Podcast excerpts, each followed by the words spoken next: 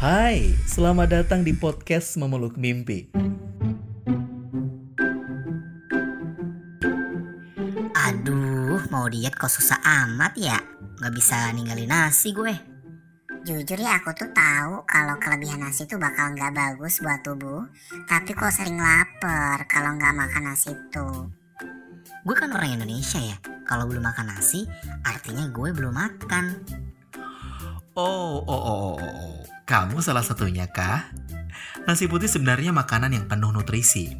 Selain menjadi sumber energi harian karena tinggi kandungan karbohidratnya, nasi putih juga mengandung banyak nutrien penting seperti serat, protein, magnesium, dan zinc. Sayangnya, nasi putih termasuk salah satu makanan yang mengandung indeks glikemik tinggi. Maksudnya adalah nasi putih sangat mudah dan cepat untuk terpecah menjadi gula, kemudian akan terserap sempurna oleh tubuh. Bila kita terlalu banyak mengkonsumsi nasi putih, kadar glukosa darah kita bisa meningkat. Hal ini tentu berbahaya apalagi bagi penderita diabetes. Selain itu, konsumsi nasi yang berlebihan setiap harinya dapat menyumbang kenaikan berat badan.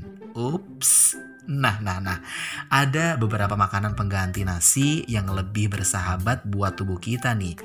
Makanan ini cocok banget buat kamu yang sedang melakukan diet atau sedang ingin mengendalikan kadar gula darah di dalam tubuh kamu. Pertama, nasi merah. Nasi merah memiliki kandungan serat yang lebih tinggi dibandingkan nasi putih. Dalam 100 gram nasi merah terdapat kandungan serat sebanyak 0,7 gram. Angka ini sedikit lebih tinggi dibandingkan 100 gram nasi putih, yaitu hanya 0,4 gram serat. Nasi merah termasuk dalam kelompok karbohidrat kompleks, artinya makanan ini dicerna lebih lama sehingga menimbulkan kenyang lebih lama. Nasi merah juga dapat membantu kamu agar tidak makan dengan porsi yang terlalu berlebihan. Nah, selain itu, karena kandungan pati dalam nasi merah yang tidak tinggi dan indeks glikemiknya juga rendah, beras merah juga cocok banget sebagai makanan pengganti nasi untuk penderita diabetes. Kedua, roti gandum. Roti gandum yang utuh memiliki indeks glikemik lebih rendah daripada nasi putih. Hal ini membantu gula darah tidak cepat naik dan juga mencegah lapar datang lebih cepat. Selain itu, roti gandum juga tinggi akan kandungan seratnya. Sepotong roti gandum 46 gram mengandung serat sebanyak 4 gram.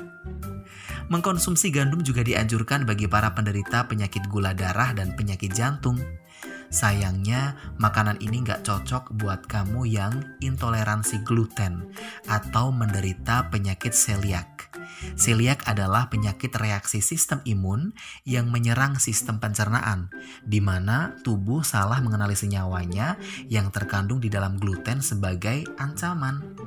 Ketiga, oat. Oat termasuk jenis gandum utuh yang dapat membantu kamu menurunkan resiko tekanan darah tinggi, penyakit gula darah, penyakit jantung, dan kanker.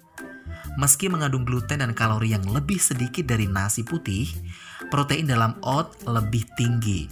Selain itu, oat mengandung vitamin B1, fosfor, magnesium, dan zinc.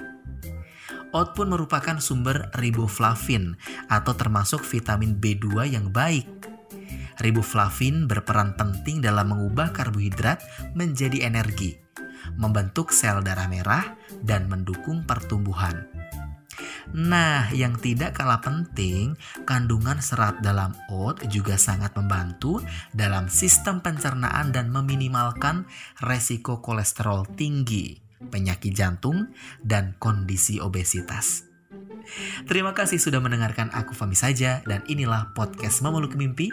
Sampai jumpa di episode berikutnya. Bye.